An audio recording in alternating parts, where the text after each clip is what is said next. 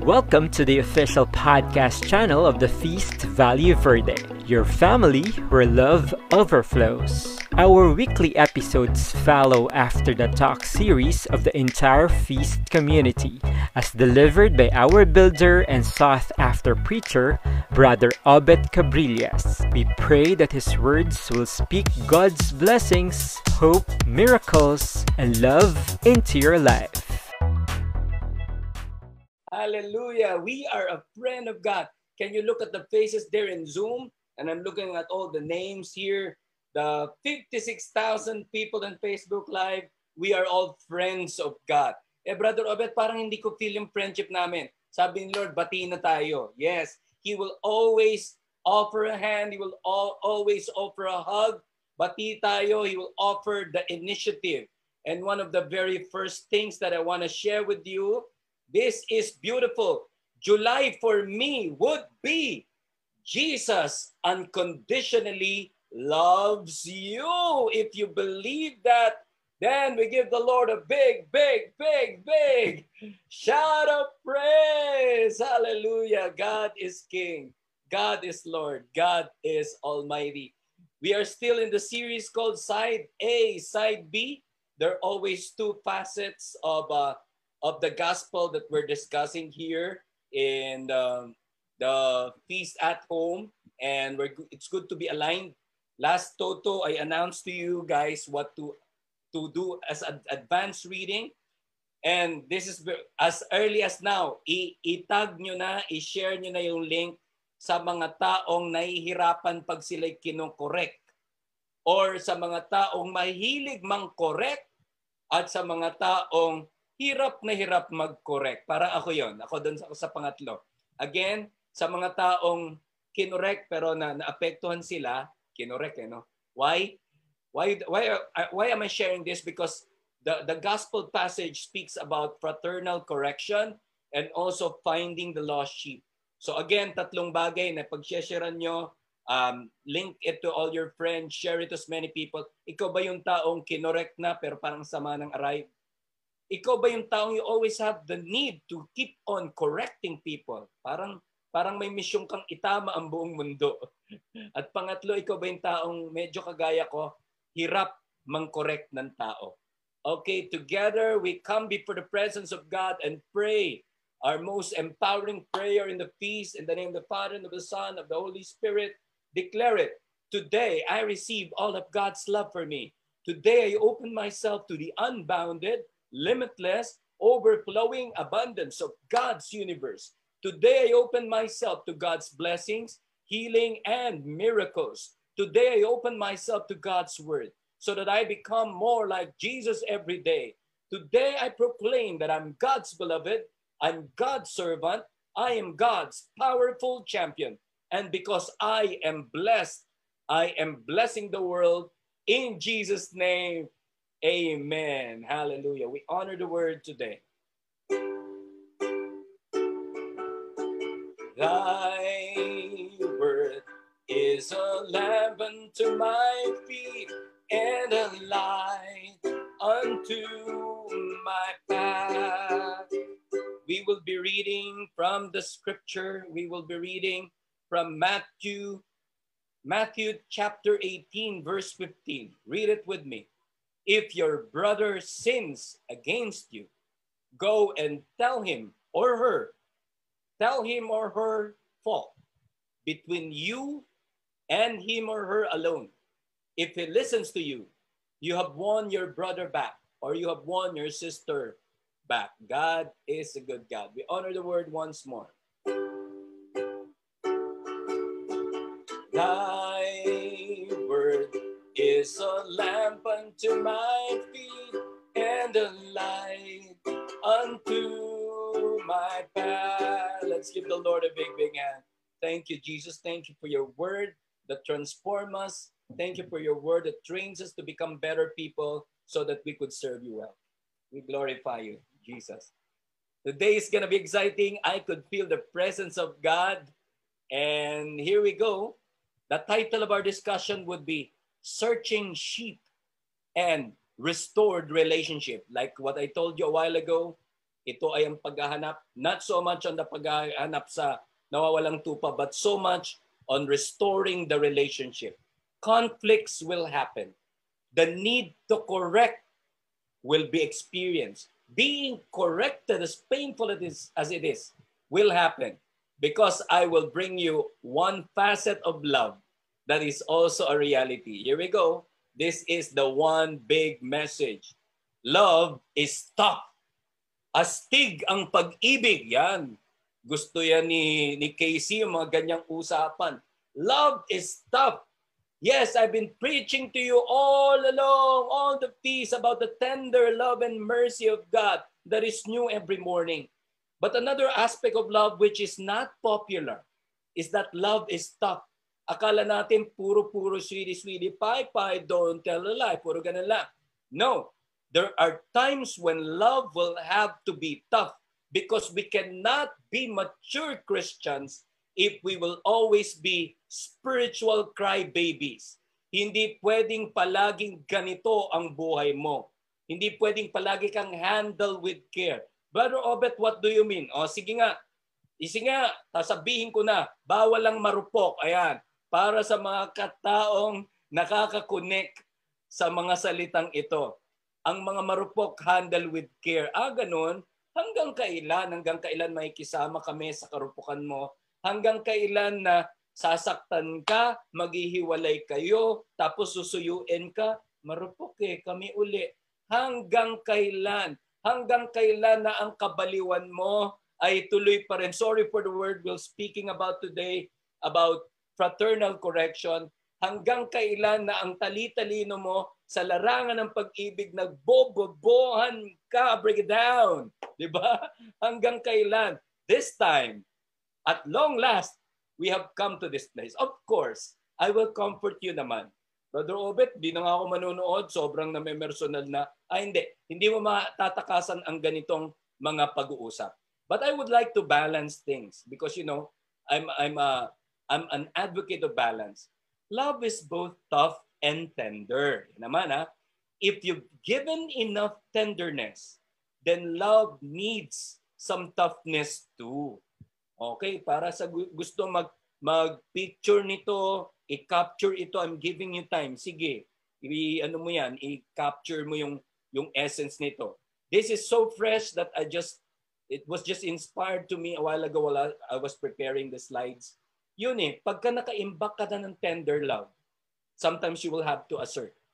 Because life is a balance of the tough and tender love. And when, when I say balance, it's not 50-50.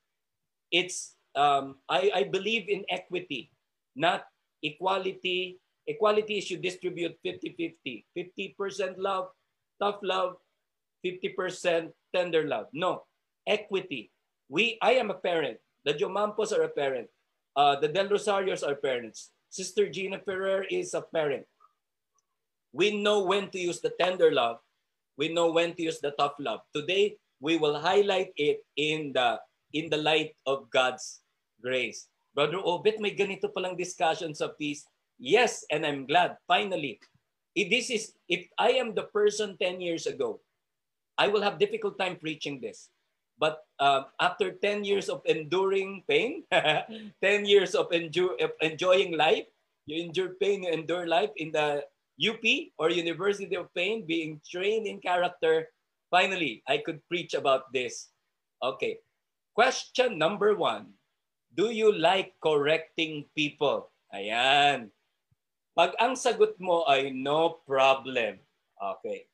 Ibig sabihin, we have a concern. You have the habit, you have the habit of the need to correct people. Ikaw yung medyo choleric personality Pati pat, lahat lahat para sa iyo ay hashtag patola. Papatulan ang waiter na nagkamali, papatulan ang delivery boy na nagkamali, papagalitan yung mga yung mga delivery boys. Eh hindi ka naman nag-order sa delivery boy, nagdi-deliver lang 'yon. Lalaitin todo-todo. Pagka pagka ang sagot mo dito, I have no problem with correcting people. I think we have a problem here. Life is not all about correction. Life, life is all about mending. But I tell you, this is just question number one. Let's balance it with question number two. Do you like being corrected? Ayan. Baka mahilig ka mang correct pero ayaw mong kino-correct ka. Ah, yan yun eh. Pero if you're a person, ito naman, if you're a person that you are so open to correction, I tell you, you are a person of wisdom, you are mature. If, if you tell me, Brother Obet, ako yung taong nasasaktan muna pero natututo naman, then maturity is near. Or at least you're honest enough to tell you you're, you're the kind of person who, who doesn't want to be corrected. Pero pag mag-isa lang, alam mo yung mga mga tendency na, halimbawa, kinorek ka ng asawa mo, magagalit ka, mag-aaway kayo, magiging reactive or defensive ka. Pero sabi mo, walang yan yun. May punto rin siya. Oh, that is beautiful. You, you come into your senses na tama pala. I want to tell you, I could dare tell you that in the many times um, that my wife corrected me, I was sure I was right. Ah, ah, ah. I was right pag kinokorek niya ako. Ngayon, after 19 years of being married, I realized tama pala siya. tama pala siya sa lahat ng pagkukorek niya kami mga lalaki minsan ma- mas magaling kaming nasa defensive defensive stance. Sometimes we're not open to correction. But I would like to balance balance things out as early as now. Gusto ko naman kayong i-comfort. Uh, yeah, like like would sometimes correct um, each other. Pero ang nagmamahalan kasi ay nagtutulungang mag-improve. That's the point. So in that case, in that case, let's bring in an authority of love. In today's key passage, Jesus teaches us, teaches us how to correct people. Ayan. Tinuturuan tayo ni Lord paano mang-correct. Pero bago tayo pumunta doon, again, warning ha, kasi itong ating itong ating uh, slides ngayon, itong discussion natin parang Netflix series, pumapasok pa loob. So bago ko sabihin sa inyo how to correct people, ayan, Jesus teaches us how to correct people. Papasok muna tayo sa mini episode. Mahirap mang correct at mahirap tumanggap ng correction because of two cultural pools, kultura na to ng Pinoy, na andyan lang sa atin. Please understand people if they hate being corrected. Understand your kids, understand yourself, why sometimes when you're being corrected, you can't hear anything. Nagsasara ang mga uh, Stephen Covey would refer to it as the gate of change. Sinasaran mo yung yung ma, yung iyong uh, tengang kawali, yan ayaw marinig. Ba, da, dahil merong sistema sa ating nakaakibat sa ating pagkatao ang hila na wag magpakorek. At ang una ay Who are you to tell me what to do? Ayan, ah, punong-puno ng angas. Buti wala na yung, wala yung mukha ko, slide lang nakikita. Who are you to tell me what to do? Minsan hindi natin yan sinasabi pero silently in our mind. Ito na. Yes, I told you before, I'm gonna say it again. This is a credential looking world. Tanggapin mo na. Tanggapin mo na na nanghihingi ng credential mga tao. Sino ka? Ano bang tinapos mo para i-correct ako? Nagtapos ako, ako ay isang uh, probationary assistant of the vice member. Grabe naman. Grabe. Sobrang baba na yung rank na nun. Ba't mo ko kinokorek? May ganyan tayo. I have a friend, bago siya magsalita sa meeting, kukunin niya yung kanyang ID. Tapos papasa niya. Anong anong usually ako nakakabasa. At uh, ano yung ano ano yung school na pinagtapusan? Uh, Asian Institute of uh, Management Masteral level. Okay, sabi niya. Since you know that, I have the authority to correct all of you. Yung mga ganon, ganyan tayo. Okay. Ano ang other languages nito? Ano ang other languages ng who are you to tell me what to do? Nasa underneath that province of defensiveness will be districts like your values are yours and my values are mine. Tama ba yun? Ito values ko, ito values mo. Uh, respetuhan, walang siraan ng ano, ah, wag mo akong kokore. Walang walang basagan ng trip. What if I tell you that values are values no matter what kind of people you are? Baka ang tinutukoy mo hindi your values are not my values. Baka ang tinutukoy mo, Brad, your bias are not my bias. Ayun. Kaya lang kasi pag nag-argue na, value ko to eh. Value mo yan eh. ba? Isa pang lengguwahe under that province. You do your thing, I'll do. Wala tayong pakialaman. Alam niyo yung tatay ko, mahirap na tao lang yan. Pero sabi niya, habang andito ka sa pamamahay ko, maging handa ka sa pagtatama ko. And, you know, parents, even if they already have flown away into their wings of success, and you call yourselves in the empty nest stage of your life, I want everybody to know, including the uy, 74 people in Facebook Live, 74,000 people in Facebook Live. I want you all to know na may moral authority ang mga magulang to lovingly correct you. Yes. Brother Obet, medyo mahirap ngayon. Umiidad na si mama, umiidad na si papa. Kahit na those are years of values in their hearts. Kaya you cannot do your thing. Lalo na ito, sometimes what you're doing wrong is so good. There's dopamine influx in your system and it feels so right. Sabi nga ng kanta, how could it be wrong when it feels right? And here comes the people closest to you, lalo na nanay mo. Mga tatay, bebuelo yan. Ang mga tatay parang mga pating pag lumusog. Iikot muna. Danan, danan, baby shark, do do do kaya mga tatay, nanay diretso, mali ka. Alam mo, tama mong gawin. O, kaya marami, marami mga nanay nasasaktan. Kasi dahil pag parang kami parang mga pating, kayo parang mga barakuda, mamis, diretso. Na, inatake na ang barakuda, ganito kaliit, talagang diretso. Kung isda ako, hati na ang katawan ko. Pero yun ang dahilan bakit hindi rin nagkakaunawaan ang mga anak at mga nanay. Diretso kasi And sometimes it's right to be straightforward.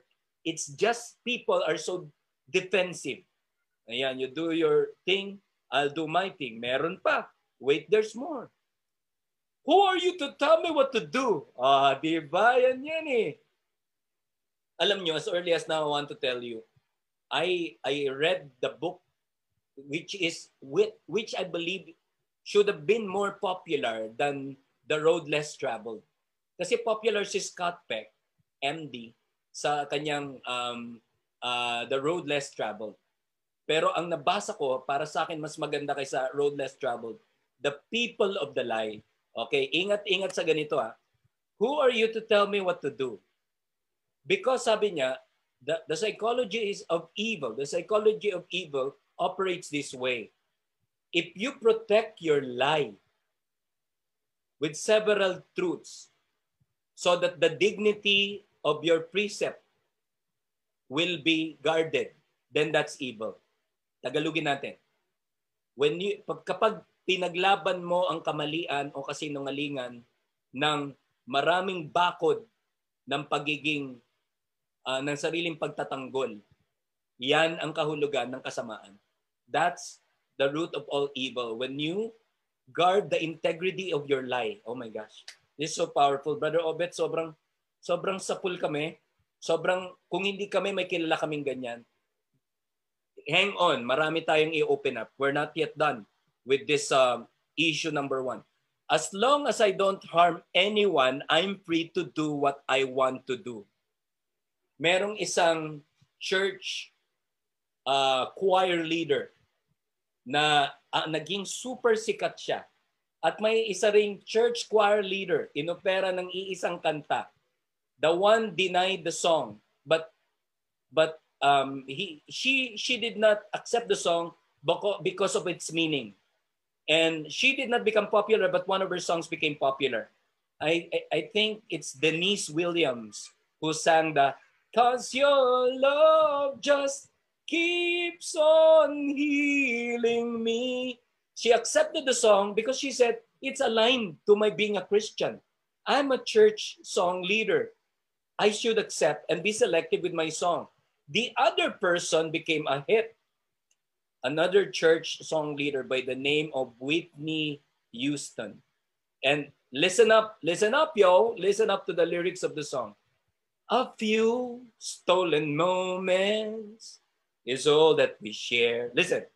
You've got your family and they need you there.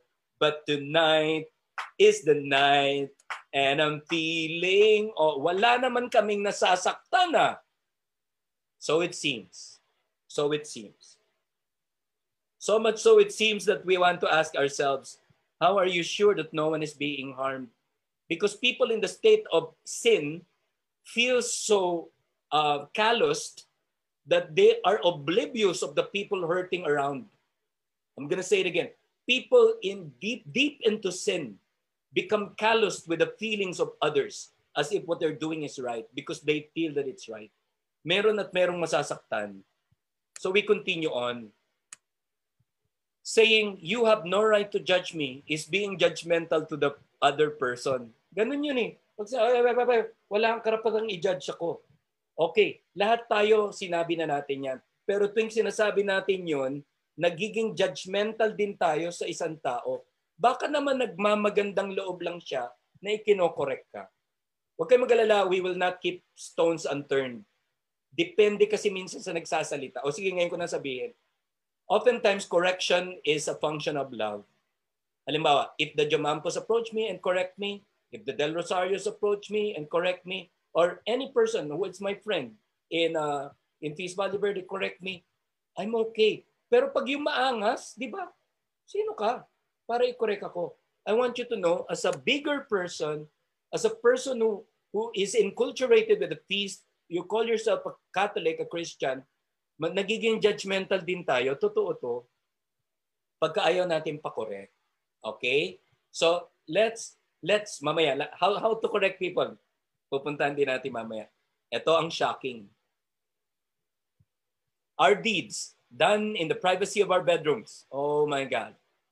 Even our most hidden thoughts impact multi-generations. Yes, mga maling iniisip, mga maling sinabi, mga maling kilos, mga maling habits, maling practice, especially judgment. Pwede ba matuto tayo to just lovingly correct a person um, outrightly, harapan? Hindi yung tumatat sulok, sinabi ng sinabi ng sinabi ng sinabi. It's always a practice, a team building practice in any company na pag may pasahan ng impormasyon, umiibang impormasyon, ang daming nag-away dyan. Ang daming nasirang relationship. Because life is all about the ripple effect. Whether you do things that you are unconscious that you did, it will have a ripple effect. Kaya if I were you, ang gawing mong ripple effect sa buhay mo ay ang kabaitan. To pay it forward. To pay it forward. Naranasan ko na na may tinulungan ako at may tinulungan siya at tinulungan niya, tinulungan, tinulungan. Tapos in, at in the end, ako pala yung tutulungan ng serye ng natulungan because what what goes around what goes around comes around. The ripple effect. So either good or bad, the ripple effect is for real. Brother Obet, last time, domino effect, ngayon ripple effect. Yes, there are certain laws of nature and life that will stay despite um, you choose it for right or evil, it's gonna stay. But the principle of Jesus is this. This is the ultimate truth that God sacrificed himself for us and He calls us to do the same for others. Brothers and sisters, life is all about sacrifice. Gayahin natin si Lord. At eto na, yun na so much for the first pull, cultural pull. Andyan yan sa Pilipino, ayaw magpakorek. The second pull will be this. Ito, mas simple lang kaysa sa isa. I'm free to say anything I want. Nasa Polsai 101 ako sa sa aming university ang galing ng aming uh, professor. Dati siyang political prisoner. Sabi na, you've got to right, you've got the right to extend your feast anywhere. Extend it anywhere. But you know, sabi niya, your right ends where my nose begins. Galing, di ba? Your right ends where my nose begins. Pag nagtama yung kamao sa ilong, ay, hindi na tama ito. Hindi na tama. Pag yung sinasabi mo nakakasakit ka na, hindi na rin tama. Okay, what if I tell you that things are amplified all the more because of social media? Dati tao-tao lang, dati bahay kapit-bahay lang, dati barangay lang at most. Pero dahil sa social media, lumalala ang mga bagay. Pag-usapan natin to. Sadly, okay. Once upon a time, may kulturang Pinoy na, eh, alam mo yung, uh, alam mo ang Pinoy pagka nagchichismisan. Uh, uh, ano yan, eh, sa bagong baryo, alam niyo, bago pa yung mga, yung mga work ni John Chomampo, yung rapid data transfer, uso na yan sa bagong baryo. Pagka nakita-kita yung mga chismoso sa kanto at pabulong na nagsasabi, yun ang rapid data transfer. Yes, pero ngayon, hindi na bumubulong mga tao. Nagpo-post pa sa social media. It's now normal to insult and insult and curse anyone we don't agree with. Nakakatuwa ngayon, nag-aaway. Nag-aaway sa wall ng, ng Facebook. May kikwento ko sa inyo. Atin-atin lang to ah. Meron kami kapitbahay dati. Hindi ko sabihin ko sa bahay. Yung kalaban niya, sinulatan yung pintuan niya. Walang kwenta mga tao dito. Tapos, yung may-ari ng bahay sumagot. Sumulat din sa pintuan nila. Sigurado ka bang walang kwenta? Excuse me. The following day, alam mo, pa, ginawa nilang Facebook yung pintuan. Nakakatuwa, di ba? So it's now happening because nga, it's normal to insult and curse anyone we don't agree with. God created spiritual laws. Meron talaga that govern the universe. And they govern us whether we believe them or not. I'll give you a I'll give you a universal law, the law of gravity. So what goes up will come down. Law of gravity. Yes, alam ko may philosophic mind kaya yung mga eroplano, they will defy gravity but it will go down. Now there's also the law of buoyancy. What what what uh, dives deep down will will will uh, stay afloat, the law of buoyancy. Ang pinaka-powerful ay law of the farm. What you sow, you will reap. Yan, yung domino effect, yung ripple effect, these are laws that nature and God has placed. At yung binasa nating ultimate law, yun yung sacrificial love ni Jesus sa atin. And when you violate these spiritual laws, you destroy yourself and others. Which brings me to the point. Which brings me precisely to the point loving correction is needed because the person might not be noticing it, but he is destroying himself and he is destroying the people around him. I'm going to say it again. The, the real issue of fraternal correction, mamaya, we will term it in the feast way. The real issue of fraternal correction is if the person is being destroyed by the habit or the act or the sin or the wrongdoing, we save that person by lovingly correct him. And as early as now, Brother Obet, hindi nakinig eh. Out ka na doon if the person will not listen. We move on. Without absolute truths will create hell on earth. Totoo yan. Para tayong anarchy, para tayong away ng away. I, I spoke to a Franciscan monk. Akala ko, sabi ko, Fra, Akala ko ang impyerno, apoy lang. Nabasa ko ang Isaiah, uh, around the last verse, yung impyerno may uod.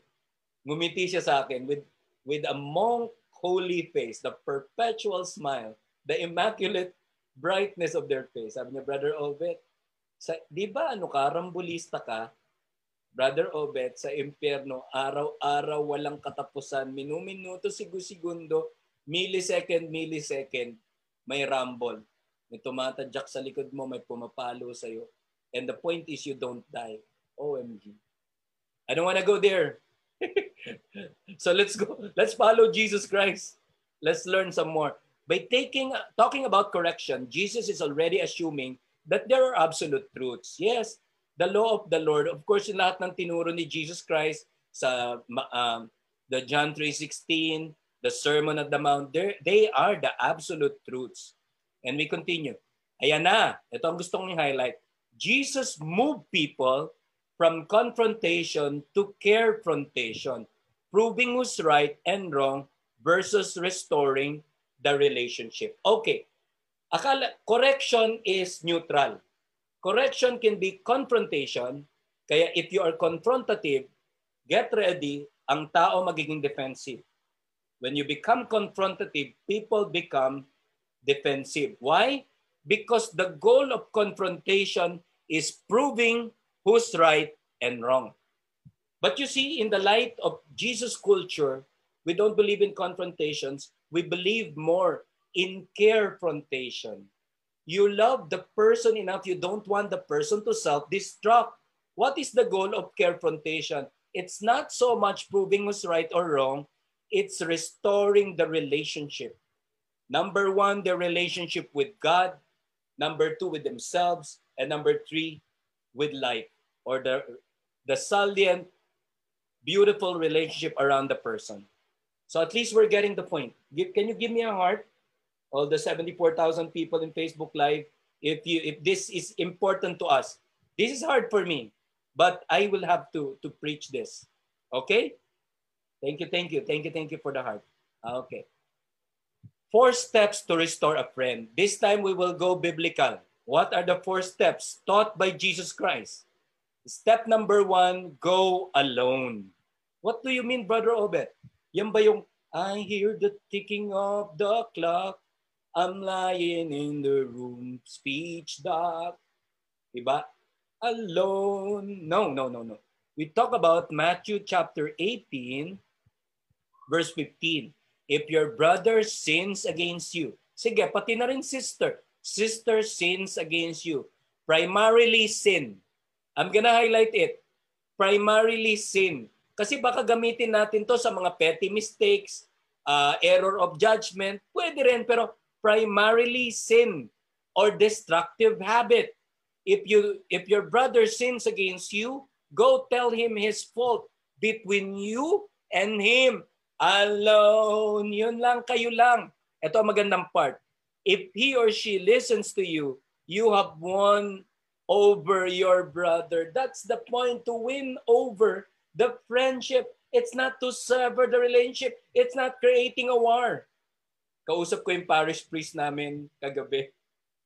Sabi niya, may mga kaibigan siya, pagka nag-away, may declaration pa, I declare a war. Ibang klase. No, don't declare a war among friends, wag, wag naman. I-discuss pa natin ito. Let's study some more. The truth is, ayan na. I let it stay. I let you read it. I'm not gonna speak it. Truth. True friends are those who stab you up front. Hindi naman talagang stab. Kasi ginamit lang natin ito kasi may mga backstabbers.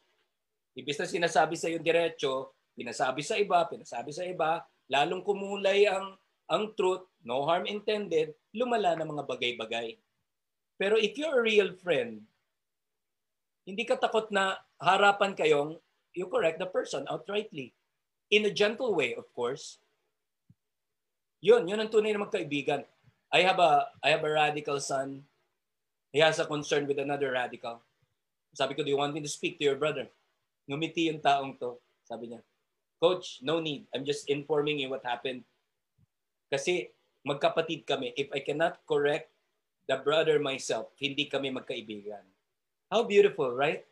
If we cannot correct each other in a loving way like what Jesus taught, hindi tayo magkaibigan. Now we're still at number one. Ha? We're step, still in step one, go alone. ha. Sabi ko sa inyo, marami tong, uh, marami tong sub-episodes, parang Korean novela to. Ayan three tips in loving correction. We go one pa lang ha, go alone pa lang ha. Okay, tip number one, express your love. Ayan. Padama mo muna na mahal mo. Baka pagkatok mo pa lang eh, nakaumang na yung daliri mo. Ikaw talaga. Kahit yata pinakamabait, eh, magiging confrontative. Ano ang, bawat isang tip, may four important words. My first four important words would be, because I love you. At dahil mahal kita, dahil mahal kita, uh, pag-usapan natin to. Kami magkakapatid, ganyan eh, pag nagkokorekan. Baog tatay ko, kaya walo lang kami. So pag may issue kami sa isa't isa, I love you. Ah, uh, yan ang simula eh. Ang hirap mag magtaas ng boss pag may nag-I love you na. Love is the ultimate driving force in fraternal correction. 'Di ba? Brother Obed, paano sa mga anak ko? Okay. Dati, kitang-kita ng mga anak mo yung pamalo mo at saka angas ng iyong boses. Pag lumalaki na na mas malaki pa sa'yo, Ito ang effective. Because I love you. Meron ako ninang sa kasal, 5'8 na babae. Sabi, sabi niya, Obet, sobrang tangkad ko sa iyo. Pero I tell you, pag pinapagalitan ko yung apat na anak ko, ang unang sigaw ko, Upo! Kasi tititigan lang ako noon eh. 6'2 yung isa, 6'4 yung isa. But she begins by saying, because I love you. Okay? Tip number two, express your humility. And the four important words of the expression of humility would be this, I may be wrong. So practice, practice ha. Halimbawa si Casey kakausapin ko. Uh, Casey, anak, mahal kita eh. Eh may sasabihin ako. Eh, baka mali ako, pero correct mo na lang ako kung mali ako. Di ba ang ganda? Asan yung defensiveness kung ganun ka-gentle yung approach? Because tip number three would say, express your commitment. At ano naman ang four words ng commitment? How can I help? Ang sarap ano? O ito, halimbawa, o mahal kita, uh, kapatid, ganito, ganyan, ganyan. Um, uh, pwedeng mali ako, pero ito talaga eh. Ano, paano ko makakatulong? Napakasarap. Di ba? Brother Obit, yung talk ngayon, training ng ano, uh, training ng care frontation. Yes. Okay? And ito na, I've been waiting for this. This is my right hook in step number one. Ito ang aking kapaw. Brothers, even if a person is caught in some transgression, you who are spiritual, oh, tayo yon, should correct that one in a gentle spirit, looking to yourself so that you also may not be tempted. Sa totoo lang, pagka may kinokorek tayo ng tao, pag nagmomentum ang emosyon natin, gusto nating mag, maging siga, maging, maging dominante, hindi. Looking after yourself. At mark ng iyong spirituality ang pagiging gentle magsalita. Nakita na akong mag, mag-away ang dalawang ilonggo. Nakakatuwa. Pat yun, taka, ang lambing pa rin, di ba? Saksakin kita, ang lambing pa rin, magsasaksakan na yun, apat yung taka, papatayin kita. Pero ang lambing, o hindi ko sasabihin, lang, namiging ilonggo tayo, sarap gayahin ng kanilang tonality when they speak. Okay, tapos na tayo sa step number one, yung go alone ha. Now we go to episode 2. Instead of going alone, go with a friend. Bakit go with a friend? Kasi sabi ng Word of God, if he does not listen, take one or two others along with you so that every fact may be established on the testimony of two or three witnesses. Malinaw ha, bago ka magsama ng kaibigan, kayo muna. Kasi may mga tao pag nakipag-usap, may kasama ng pulis, abogado, hitman, barangay, riot, pulis. Mali. Kayo muna. Kailangan kayo. Okay, I'll, I'll qualify my statement. But if the scenario is that you've got a person who's so defensive to the point of violence, magdala ka ng rest back. Doon pa lang. Pero hanggat kayang kayo mag-isa, like I have a friend who did this, alam alam violent yung kakausapin, uh, nasa nasa striking distance yung kanyang bodyguard. Pero ba't, ba't ka tumatawa? Ikaw ba yung ano, bodyguard? Hindi ko sinabi. anyway, God is good. Step 3, go with the community. Ano yun? Pag hindi nakinig sa solo-solong usapan, pag hindi nakinig na may kasama kang mga closest friend, bring, if he refuses, listen to them, tell the church. Okay, wait, ika-qualify ko to. When Jesus was writing, was speaking about the gospel, and when the gospel are being written, the churches during that time were not as big as a cathedral. Hindi yun yung church ha. Okay, pagka hindi nakikinig sa usapan pa lang, sa mga may kasama kang isa o dalawa, bring them to the ecclesia, which is the small local church na probably your life group. Ah, di ba? Napakaganda. Ganyan ka-powerful ang life group, ang peace life. Kaya saludo ko sa ating pastoral team. You're doing terrific work. Kayo ang idol ko. Keep up the good work. So this is the point ha kausaping solo-solo, may meron ka ng script, paano sabihin yon Pag ayaw pa rin, magdala ng kasama, hindi pulis, hindi abogado, pag susunod, eh, eh i-care front nyo. Kung, kung sa Rumble may kuyog, ito loving correction. Minsan, pagkakasama na yung marami, hindi na kailangan ng salita. Ang dami ko na nakita na, na heal. Pero Obet, meron pa ba? Wait, there's more. Meron pa. Ayan, no? Oh. Pag hindi pa rin nakinig, go to God and surrender. Bakit? Sinabi kasi sa scripture, if if he refuses to listen even to the church, then treat him as you would a Gentile or a tax collector. But Robert, ang harsh naman. Eh, iisnabin na, ia-outcast na. I want you to look closer. Treat them as a Gentile or a tax collector. My interpretation of this, knowing the heart of Jesus, who has no ladder at all. No ladder, walang hagdan. When the person doesn't listen to anybody, being a Gentile and a tax collector means the person goes back to square one. The square one, yung pinupuntahan ni Lord na sinner, pinupuntahan ni Lord na outcast, yun ang treatment, mahal mo pa rin. You love the person, you hate the sin. If that is clear to you, give me a heart so that I know. Because that's the point. I'm only enlightened when I was preparing the talk. All my life, I thought you should treat the person as an outcast. Huwag mo nang pansinin. No, all the more na dapat pagplanuhan. As a Gentile, you evangelize the Gentile. St. Paul was precisely the apostle for the Gentile. And a tax collector, why do we have a, a Matthew in the first place who's written the gospel? Because he was the, fair, the one of the very first who was care-fronted by Jesus Christ. He left the custom post.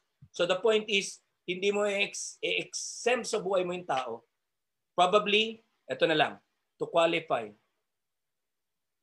Respect your limitations. Baka hindi mo kasi kaya on your own.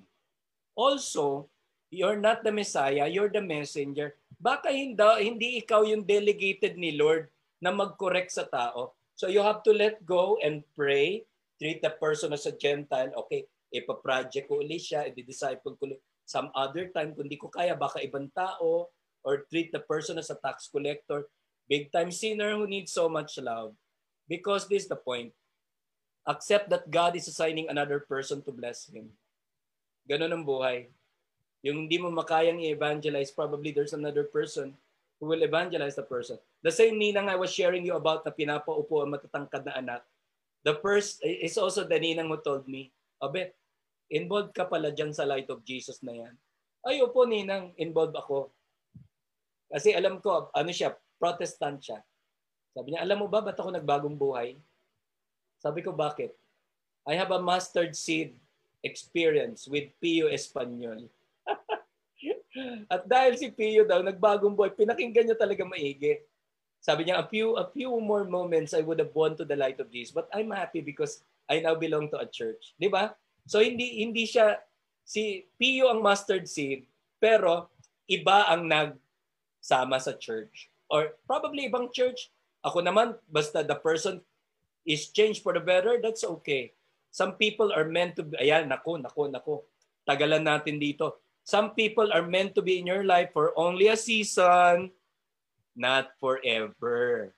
Malinaw ah, may mga taong hindi pang forever.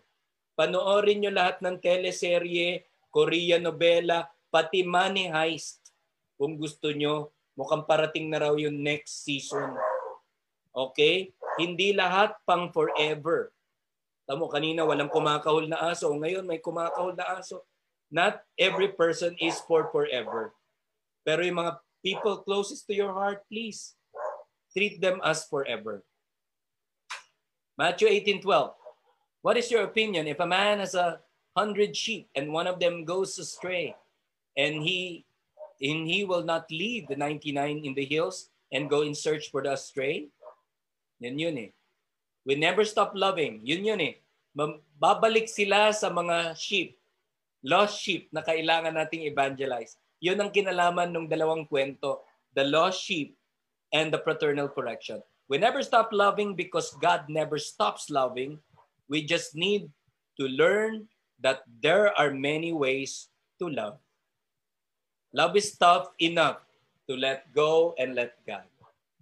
There are people in your life, halimbawa, the erring person is so much close to you either the person was a former best friend or a boyfriend or a girlfriend. Kapatid, makinig ha, mga anak, makinig. May mga taong hindi ikaw ang magko-correct. Because if the fraternal correction will be dangerous for you, you're not the one to do that. Lalo na pag may emotionally inclined, naging kayo. Hindi kasama dito yung sinabi ni Father kanina, yung hindi naman pala kayo. assuming lang pala, hindi pa asa. Pero to highlight this, this probably one, one last slide. This is my definition of love. Whether tough or tender, love is letting go. Loving is letting grow. And lo- ay, sorry. It's, it's supposed to be loving is letting glow. Go, grow, and glow. So yun po mga kapatid. Pag mahal mo talaga, you will support the growth of the person. If you love the person, you let him go because you trust and you let the person glow. You are in the right relationship. If you look into the mirror and then you see yourself, I'm looking better now than, than before. Then you're in the right relationship. Or nung wala na yung taong toxic sa'yo, you look into the mirror, parang mas maganda ako na wala siya. Oh, did I hit a string here? parang mas maganda ako wala siya sa buhay ko. That is letting go. Love is letting go, grow, and glow. Before we pray, I just want to share with you something powerful story about close, close friend. Listen to me. Uh, talk to me about a son deep into drugs. Okay, I have to fly to the province. Of course, uh, alam niyo naman ako, I'm a, I, leverage is my principle. Nag-create na rin ako ng talk doon sa province na yon. Spoke to the son. And this been a, it's either tawagan niya ako, lilipad ako doon, magke-create ng talk. Or may talk ako, tatawag ako, kausapin ko anak niya. Maraming beses kausap-kausap. And one dreary day, I was driving to the feast, Valle Verde. Here comes the call. Pero Robert, hindi ko na kaya. Kasi there was one episode in our one-to-one, amoy na amoy ko talaga yung chonke. Chongka is marijuana. And I know by the movement of the hand and the, the fingertips na yung chonky pang sundot lang. I believe he is into meth or shabu or bato. Now, there came a point, tumawag na yung nanay. Umiiyak. Umiyak din ako sa gravity ng tawag. Sabi niya, Brother O, kailangan na nating i-rehab papayag ka ba? Because I am I am like a father to the son, to that child. With tears in my eyes and so much heartbreak. Pag di natin kaya, iparehab mo na. Wala, hindi na kaya. Pinay-over, kinausap, minahal. But all things work for the good of those who love God. Six months after the rehab, the same guy was refusing my love and my wisdom and my correction called me up, Tito, punta ka sa rehab. Uy, bakit? Tito, actually wala na ako. Support system na kami. Ba't ako pupunta dyan? Tito, we want to get you as a motivational speaker. Kasi Tito, when I was inside the rehab, all the things that you've told me made sense. Please tell that to my co-drug addicts here so that they will be helped too. Nung nagtutok ako sa mga kapwa ko drug addicts, takang-taka yung may-ari ng rehab. First time daw, na tatlong po yung mga addicts lahat nakikinig. Because they know one when they saw one. They saw me, I feel for them. And I, I didn't stop there. Uh, itong tao na ako nagpa-rehab, siya ang nag, in, in a way, invited me to give a talk. He, he got me into a scholarship. Siguro yung I need one more seminar to be to be a certified uh, recovery coach. So every time I visit there, I ask for 10 cases to talk with and it feels good. Dear friends, you don't say I love you because you, you want to give all that is in you. I'm old. I'm turning 49 next November, but I want to tell you my definition of love. Love means or I love you means I won't give up on you. Let's pray. The name of the Father and of the Son and of the Holy Spirit. Dear Jesus, thank you for your love. This scandalous love. Un- undeserving as we are, you still love us. And this brand of love keeps on healing us, flushing away all that doesn't belong to you, empowering us to become the better version of ourselves. Lord, please bless every person, 76 plus people in Facebook Live and 27 plus people in the Zoom. Make us your instrument of peace.